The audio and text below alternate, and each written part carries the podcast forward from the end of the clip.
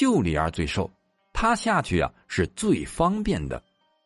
李二也没有推辞，我下就我下，这是救人一命。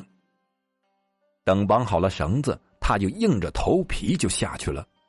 本来他想的挺简单的，大头朝下顺下去，把孩子这么一抱，不就完事儿了吗？但是下到一半的时候，他才发现不是想的那么简单。首先，那是温度。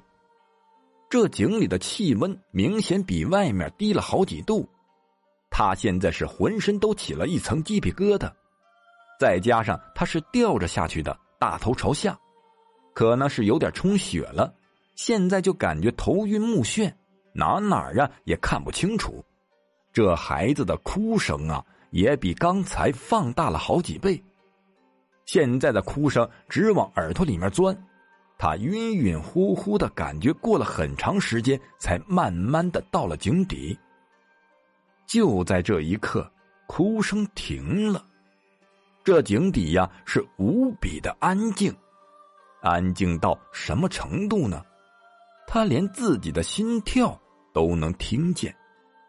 他拿手电筒照了照，除了厚厚的淤泥，什么也没有。这淤泥呀，还散发着一股臭味熏得他直恶心。这不奇了怪了吗？刚才还听见那么大的哭声，怎么说没就没了呢？难道这孩子在淤泥里吗？那也不可能啊！